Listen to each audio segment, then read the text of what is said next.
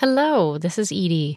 Before we get started, I wanted to make sure you knew first how much we appreciate you, and that in honor of Teacher Appreciation Week, right now at Heinemann.com, you can get 15% off and free shipping on all Heinemann professional books. This offer runs until May 11th. Head on over after the episode. Some restrictions apply. See the website for details.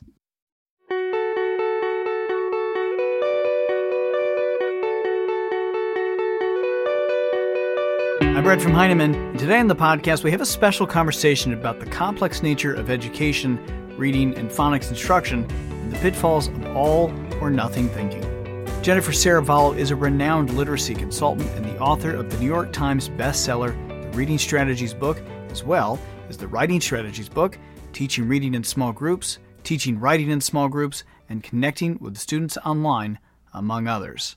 Jen is joined by Wiley Blevins, an early reading specialist and author with experience teaching elementary school in both the United States and South America. He was director of special projects for Scholastic in New York City and has written several books on phonics and reading. Jen and Wiley started their conversation by sharing their observations on the current state of teaching and education. Wiley, thank you so much for agreeing to have a conversation with me today. I've uh, studied a lot of your work, most recently your your fresh look at phonics, um, but I also have on my shelf some of your work around nonfiction, and then I also have some of the writing that you've done for children. So it's really an honor to meet you, and I, I'm really grateful that you are taking time to have a conversation with me. It's so great to meet you too, finally. So I was thinking we could start off with a quote from the beginning of A Fresh Look at Phonics Education for complex reasons is always particularly vulnerable as a profession to all or nothing thinking and neck bending pendulum swings. The reality is that explicit phonics instruction, when done effectively, is a transitory phase of learning to read and never keeps students from reading and engaging with high quality trade books. So I loved that quote. Um, and I wanted to ask you what you're seeing in classrooms today maybe pandemic teaching aside, but um, that gives you cause for concern. And what should teachers be aiming for instead? Yeah, we're in a, a big transition time. As you know, we're having this national conversation called the science of reading, and there's a lot of debate out there, and it gets very heated on both sides and what have you. And so, you know, while I appreciate the conversation and the debate, I, I, think researchers have the luxury of talking about this for years, but classroom teachers have to go into the classroom tomorrow and land the plane. so they need our best advice. The thing that gets me panicked is there's so much content around phonics in kindergarten or first grade. It's a very short window of opportunity to get it done quickly, efficiently, and to do it right. And so I want to have the best resources in place for the teachers I work with, and I want them to use them to their maximum potential the the concern that you have that things are out of balance i'm seeing that too. I think in some places there's uh, just a light touch of phonics maybe uh, you know occasionally woven into a guided reading lesson or something like that. And then in other places sometimes it feels like there's so much phonics and a lot of the phonics, my big one of my big concerns is that the phonics instruction tends to be a lot of whole class. Everyone gets the same thing. Mm-hmm. So, as someone who believes a lot in responsive teaching and in the power of differentiated instruction and not wasting kids' time and giving them what they need, but I think one of the things a lot of teachers are are struggling with is how to how to do that, right? How to make what they know is important, right? Responsive instruction, differentiated instruction, to make that happen during phonics time and to do it in a way that's very efficient mm-hmm. so that it doesn't sacrifice things like the read aloud or your content studies or the other parts of the day that are so critical. So, a, a, couple things. One, I get asked the question all the time how much time should I spend on phonics? And for me, that's not the right question. The right question is what do I do during the time I have on phonics? And so, for me, if you have 15 minutes, 20 minutes, 30, 45, it doesn't matter as long as the bulk of that time, at least half, is spent applying the skill to reading and writing. One of the issues I have with a lot of the phonics instruction I see is it's very isolated, sort of skill and drill work kind of work. It's in the application where the learning sticks. If we don't spend more time applying those skills, we aren't going to get students where they need to be fast enough. Because that's how we get them to mastery quickly so they can then transfer the skill to all reading and writing. So that's one issue. Another issue when you're talking about sort of the, the book based and the very random, it's very important to me that we have a phonics scope and sequence and that once we introduce a skill, we hang on to it for a very long time. I have this mantra with the coaches here in New York City no more one and done, now one and just begun. Because it's really, if we spend a week on a skill or a couple days on a skill, it's just the beginning of the exploration. And people don't realize, I think, how long it takes for some of our children to really master a phonics skill in both reading and spelling. We can get children to be able to read these words fairly efficiently, but then we have children who can't spell because we haven't extended that learning in the work. So phonics doesn't have enough, you know, it has the decoding in place in, in many instances, but not enough of the encoding work. So we're not doing the dictation, we're not doing the word building, we're not doing the word sorts and having conversations. So that that's an imbalance that I see. Now, in terms of teaching in whole group and small group, this is where phonics gets really difficult. We need phonics to happen on these two tracks we need all children to be exposed to grade level content when it comes to phonics. And the reason I say this is at one point, the thinking was that we would assess our children and place them along the phonics continuum. So, what happened in reality, what we saw in some schools here in New York City was that children who were in first grade, for example, who had mastered some of the skills from kindergarten, were put back in that scope and sequence and moved very slowly. And then when they finished first grade, there was a whole bucket of content that they weren't exposed to. And they went to second grade even further behind. So, what does that mean? That means our whole group lessons have to be more differentiated. I work with teachers, whatever curriculum they're using, we look at when we're doing our blending, how do we differentiate that so that our students who aren't there yet get some value out of that? So that's where I added my review and repetition cycle. How do we do some differentiation, some enrichment for students who already know that? But then during small group is where you really hit it. So if there are students who haven't mastered some of those skills, you are finding where those holes are, those deficits, and you are plugging in those with high impact routines. You're doing blending, you're doing dictation, you're reading and writing uh, stories that contain those skills. If you have above level students, we often ignore these children. We can move them further in the scope and sequence and during small group do a couple lessons a week and really accelerate their progress so for the above level we can do enrichment during whole group time and acceleration during small group and really move them are you seeing it like that teachers have in mind this scope and sequence that you follow through whole class teaching while still providing multiple points of access during whole class instruction but then your small group time is used to either remediate or accelerate, depending on what you're noticing. And, and ideally, there's also some assessments built in here so that we know if kids are getting it or not, right? Yes. And so I created my own assessments because I, I think sometimes we get too complex. I need really simple tools that keep me on track and help me manage what my students are doing. So I have I created these cumulative assessments that I use. So and I can't assess every child every week. So I take a, just a small group of students, and it's a word list. And there are some words from this week, some words from the previous week, and I go back about five weeks. And it's just a simple word list that my students are reading. They get a check if it's accurate and a check if it's automatic. So, you know, maybe week one, the skill is at the top of the assessment. Week four, it's in the middle, and then week six is at the end. So I'm looking at skill over time. Okay. And so if they get lots of checks, they're accurate that first week, which they should because we're working on it. It's fresh in their memories. But five or six weeks later, those checks start to disappear. That means the learning is starting to slip away. It's starting to what I call decay.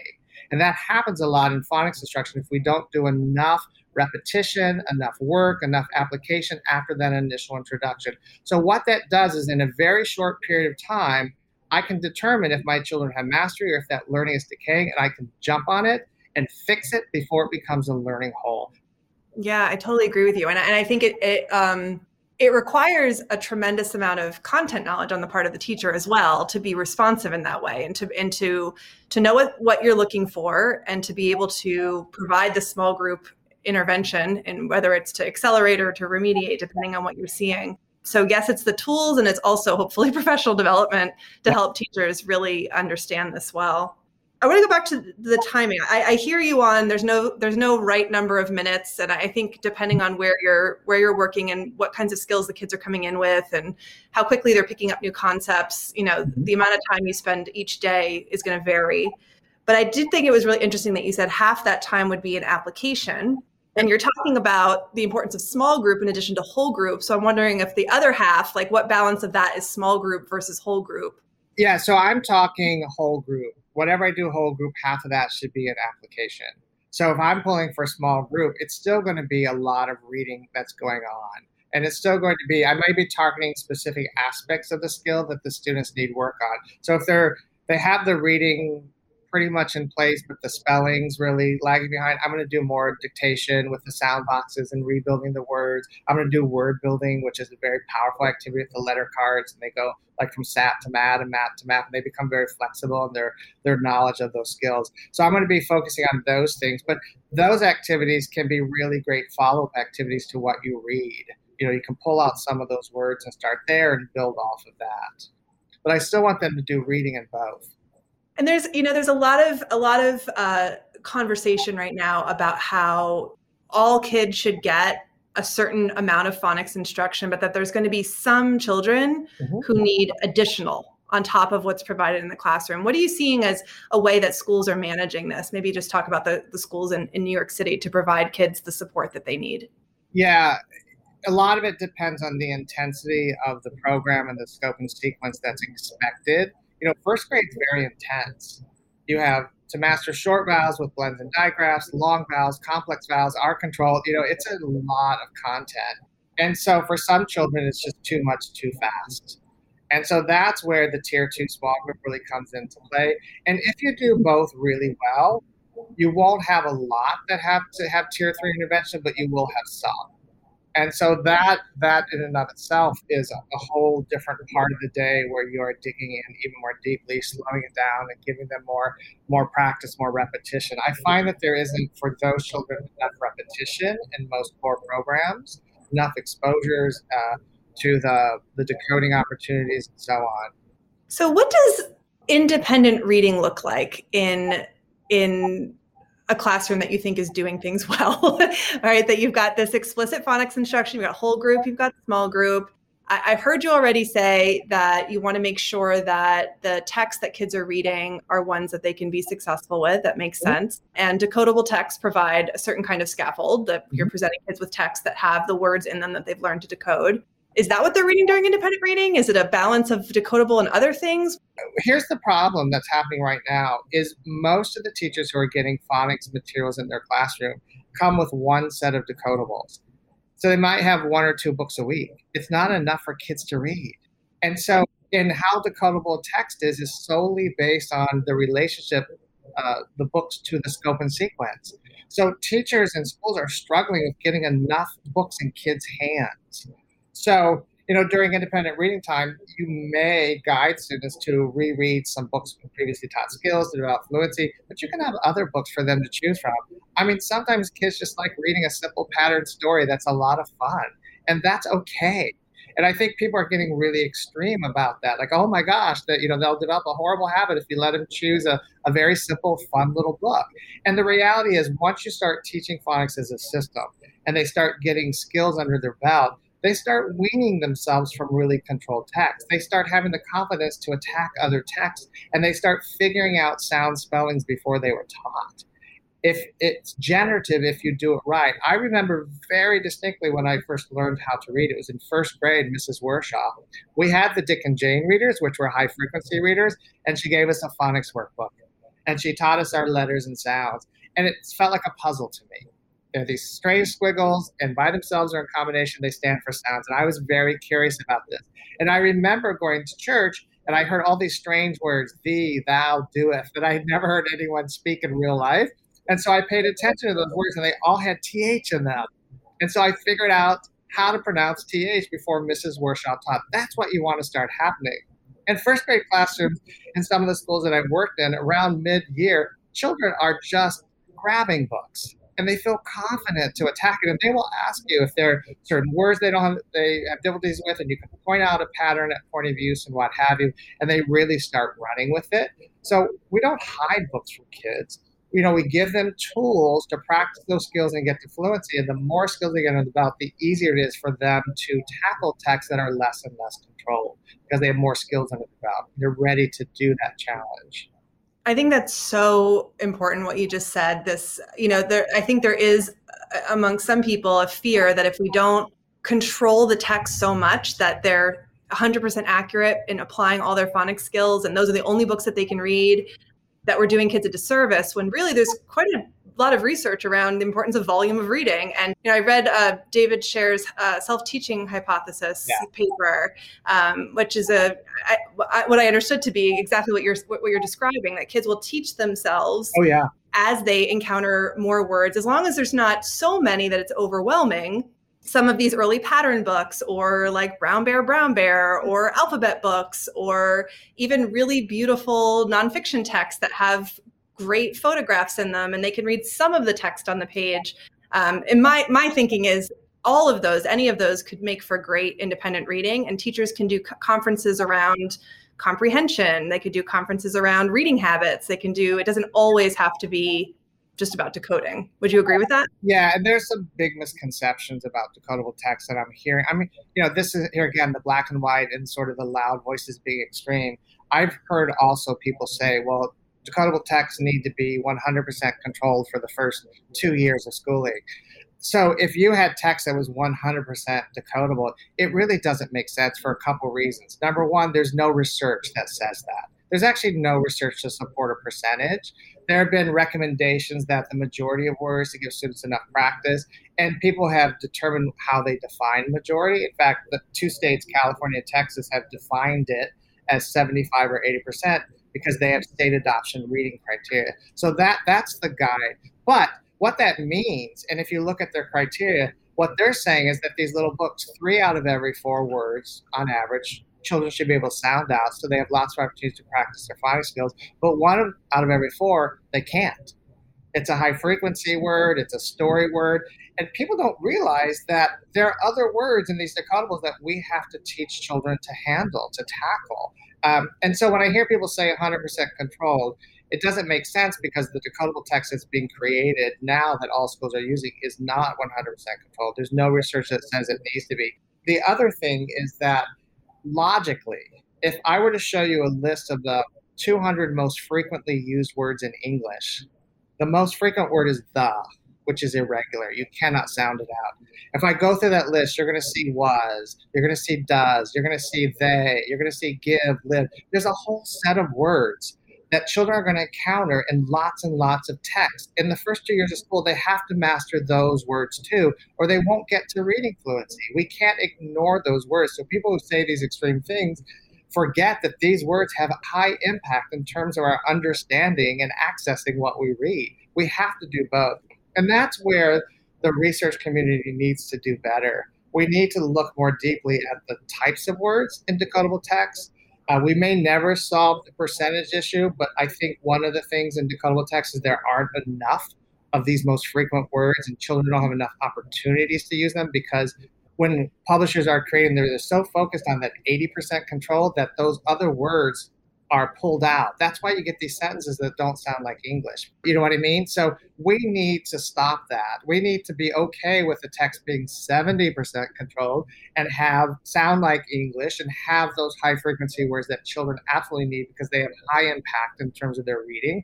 And there are people who are, who are looking at that, like Freddy Hiebert's work is looking at the, the kinds of words and the repetition of words and so on. That work needs to continue you know so right now we have a tool that isn't there yet it needs some improvement some enhancements and some work on it but uh, i keep pushing to make that tool better and I, I i have a problem with being so tied to a certain percentage and and ignoring the fact that these have to be stories that make sense and they have to have the right kinds of words in them yeah, I don't. I don't know if you've seen the uh, website called Beyond Decodables. Nell Duke was involved in it in some in some manner, they're aiming for you know around that same percentage of decodable but also content rich and also mimicking what our natural language sounds like so it doesn't sound odd and using words that show up in english a lot and i hope that continues we our children deserve that kind of test think about when you're first learning to read you're taking your oral language and connecting it to print so it needs to be tightly connected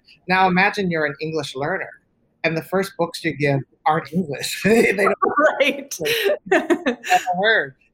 So I, I'm going to shift gears here, and I want to ask you about something that I get questions about constantly. And a, a common practice in a lot of classrooms is to take running records, to listen to kids read out loud, record what they say, and then to go back and analyze Mm-hmm. what they've what they've read and to figure out what's going on. Like when they're making mistakes, why? When they're doing a lot of repeating, why? When they're reading correctly, why? Um, and use that as a tool to inform instruction. Running records have sort of become I think they're a little misunderstood. The analysis of them are, is a little bit misunderstood, but um, I still think there's tremendous value in listening to kids read, recording what they read, and analyzing them. So I'm just I'm going to leave it open ended and ask you to just Yeah. talk about what what role does that play, and what should we be looking at and looking for um, in a child's connected text reading. it is an incredibly valuable tool. Where people get tripped up with their writing records is the coding about the different cues. And they've gotten so focused on that that they've forgotten the value and the, the impact of a teacher really understanding and listening for children's errors and using that information to really target their specific needs. So a running record for me is just listening to a child read, recording your observations, and taking that information to fine tune your instruction. They have a valuable place. You know, we can have conversations about what kind of text would be best for a running record. Maybe the texts that are being used now, there there aren't enough words with the skills children have been taught, so they're not teachers aren't getting as valuable information. That could be an issue that people have concerns about. So if you're doing a running record with a level book, do a running record with a, a decodable at that same point of the year and see what you see. Um, I, I like just watching children uh, attack a text and see what they do. You know, I, I say this all the time. If you give a, a kindergartner a book, do they put their finger on the first word and start working through, or do they open the book and just start scanning the pictures for every little piece of information because they know they can't access the words? That tells me a lot about what they think reading is and what behaviors they've developed. And I need to act on that information as well. So observing children read and listening to them is absolutely essential and one of the key pieces of formative assessment information we need to gather. I'm so glad to hear you say that because I I worry about all the assessments becoming computerized or having the only assessments that we use be isolated word lists. There's so much that happens when you watch a child read and watch what they work through, watch where their eyes go, watch, you know, watch watch them repeat themselves and correct themselves and try to puzzle out why they did that, what they were noticing, or even ask them, what did what made you go back and read that again and, and listen to their to their thinking. Because I think that allows us to be responsive and give kids what they need.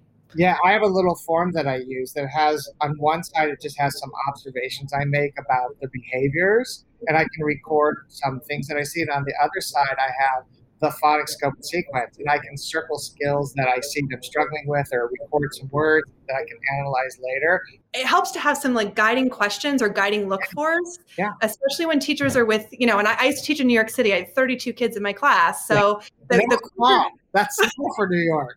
that was that was a capped class yeah um, but you know I, I had to have quick ways to be able to um, collect the information evaluate it and then move on and turn it into teaching that's the other you know potential shortfall of a lot of the running records that are happening in classrooms across the country is that they're done with the intent of scoring kids or getting a level or benchmarking rather than using them as real rich formative data you know, as a literacy focused person, one thing I always have in mind is teachers are also teaching math and science and social studies. I used to have to teach the third, my third graders how to play the recorder. You know, like we're we have so many different things that we're trying to learn Yeah.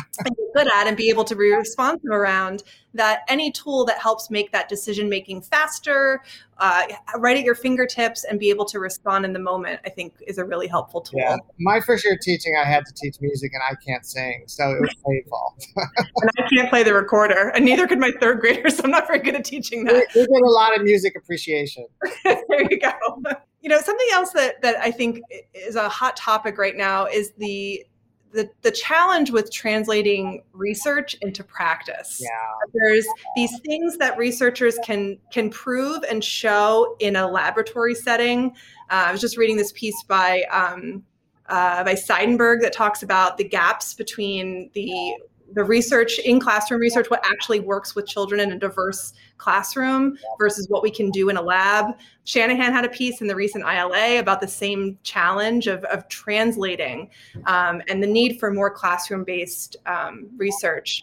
But in the meantime, there's people like us who are trying to say, well, here's what the research says. Let me go try this in a classroom. Here's what it looks like. What are you seeing as some ways to overcome this hurdle, this divide between research and practice? Yeah, so one of the roles that I've had throughout the years when I've done consulting with publishers is to test out materials in classrooms here in New York.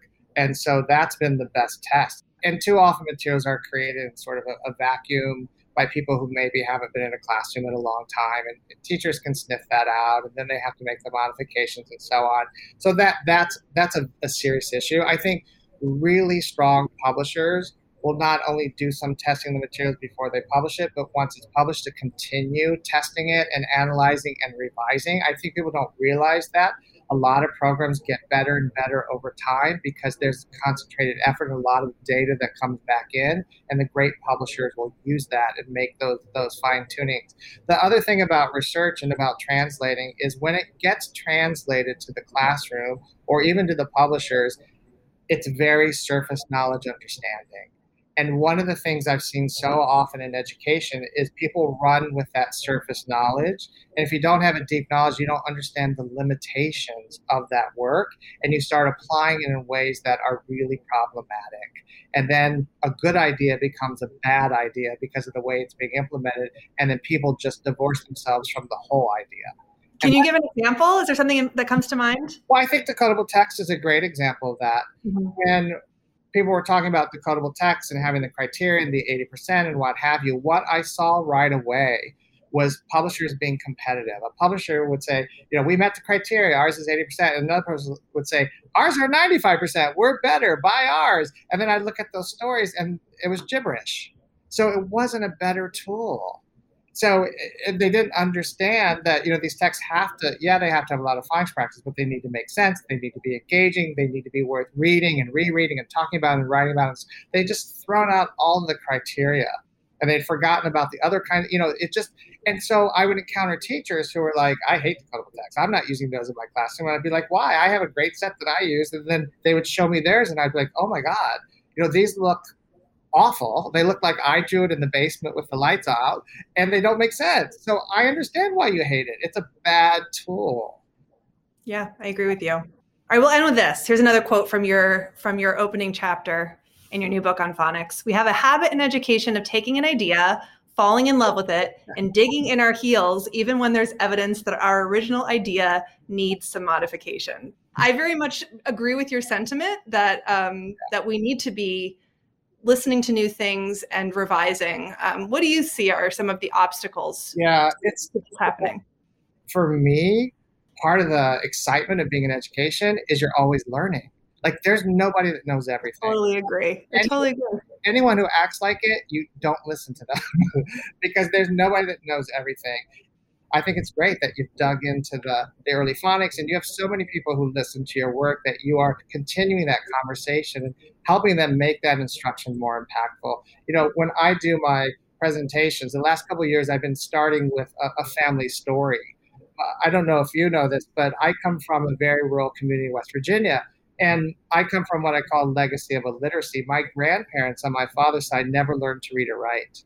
So I grew up seeing all the obstacles they faced. I grew up seeing my grandmother shame. We'd sit in a restaurant and she would hold the, the menu upside down and she would insist that she'd be the last person to order. And I couldn't figure it out. And finally, my sister said, Don't you get it? She's listening to what we say and she's ordering what we say. So pick something grandma likes so she can enjoy her meal. And with my mom's side, my grandmother only went to school to the fifth grade because you had to wear, you had to go into town and she didn't think she had fancy enough clothes. So I didn't grow up in a home with books. So I, what we do to teach children to read, I always describe it as a gift because it's a gift that once you give it, it can never be taken away and will forever transform a child's life. It literally opens up the world of possibility. I grew up in a home where that those doors were shut. And so I think it's incredibly exciting to be able to give that gift to children. But it's a huge responsibility to do it right and to do it well. And the best teachers are always striving to do it better and to know more. And so we need to just keep pushing forward in our understanding. And sometimes that requires us to confront some things that we, we like and we've been doing that aren't as effective. And we need to change those practices for the benefit of our students. It's not about us not a, and I think some researchers will really stick their their you know feet in the cement because their reputations are around that. So when people are willing to say, "Hey, there's more that I that I'm learning, and I want to help all the people who follow my work move forward," we need to we need to be supportive of that. And so that's what you're doing. That's why I wanted to have this chat with you so that we can continue that conversation because it's just the beginning of a lot of conversations these teachers will have, and they're important conversations. Our thanks to Jen and Wiley for their time today. You can learn more about Jen and her work at heinemann.com slash Jennifer Serravallo and follow her on Twitter at jserravallo. You can learn more about Wiley's work at wileyblevins.com and follow him on Twitter at WBNY.